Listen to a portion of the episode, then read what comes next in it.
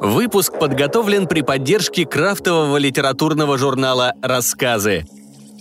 Из специального выпуска «Слишком много роботов».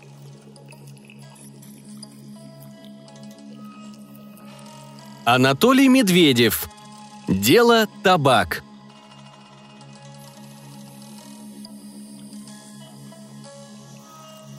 «Антош вечером приедет», — предупредил я ключницу Маланью. «Постели ему в правом крыле, да на ужин петуха вели зарубить». «А кто он, Антош Ентот?» Я пожал плечами. «Почем я знаю?» «Тридевятый племянник на киселе. Сам не видал ни разу. Никогда дальними родственниками не интересовался.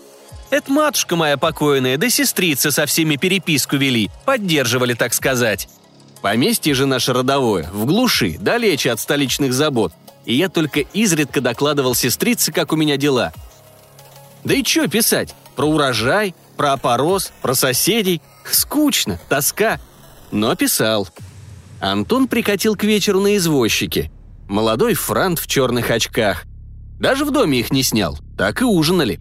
В разговоре оказался серьезен и колюч – всех клял и начальство ругал матерно, не к месту сыпал учеными словами. Нигилист, одним словом. На губах вечная ухмылка. Правый уголок рта задран, левый опущен. Рожа с рождения перекошенная и рябая, как поле одуванчиков. Сказал, что приехал познакомиться с богатой соседкой. Молодой, в теле, но сиротой и слывущей чудовищем полиглотом.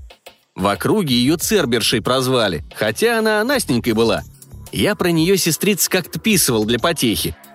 «Семь тысяч десятин!» – восхищался Антон. «Ради них я готов жениться хоть на кляче». А мне смешно и грустно одновременно.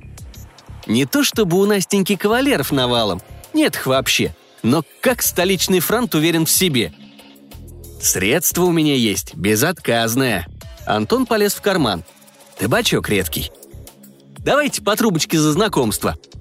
Закурили. По комнате поплыл сладкий аромат, смешно защекотал ноздри.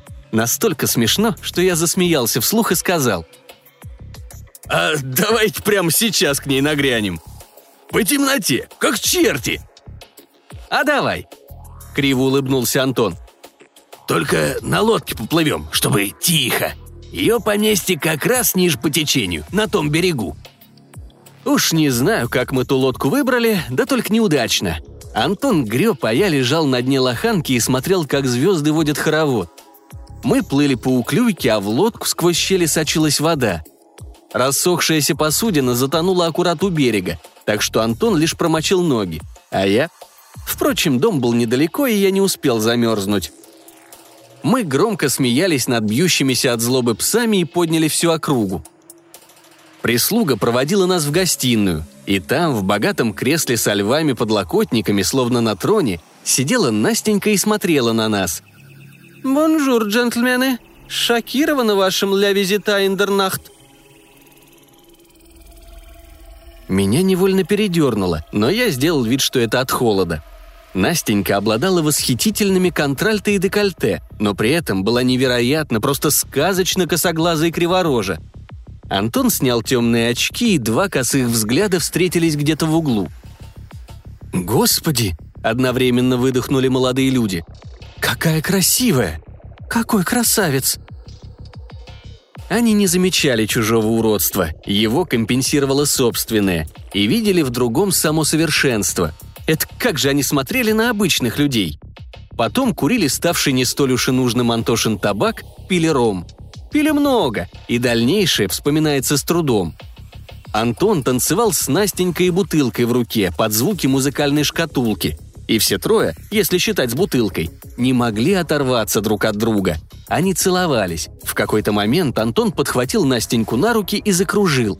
А я сидел за столом в выданном взамен мокрой одежды персидском халате и не мог встать, чтобы уйти. Ноги не слушались. Чтобы не смущать молодых, я решил скрыться и надел на голову птичью клетку, предварительно выдавив у нее дно. Это оказалось удобно. Через дверцу можно было пить и закусывать. Открыл, пригубил, закрыл. Закрывал быстро, ибо канарейка очень уж недобро нахохлилась на спинке стула напротив. Халат ли ее так насторожил? Тот петух тоже когда-то... Впрочем, не о нем речь. Клетка помогла. Настенька что-то горячо шептала Антону на ухо. Они совсем забыли про меня и, разбрасывая по дороге одежду, устремились в соседнюю комнату.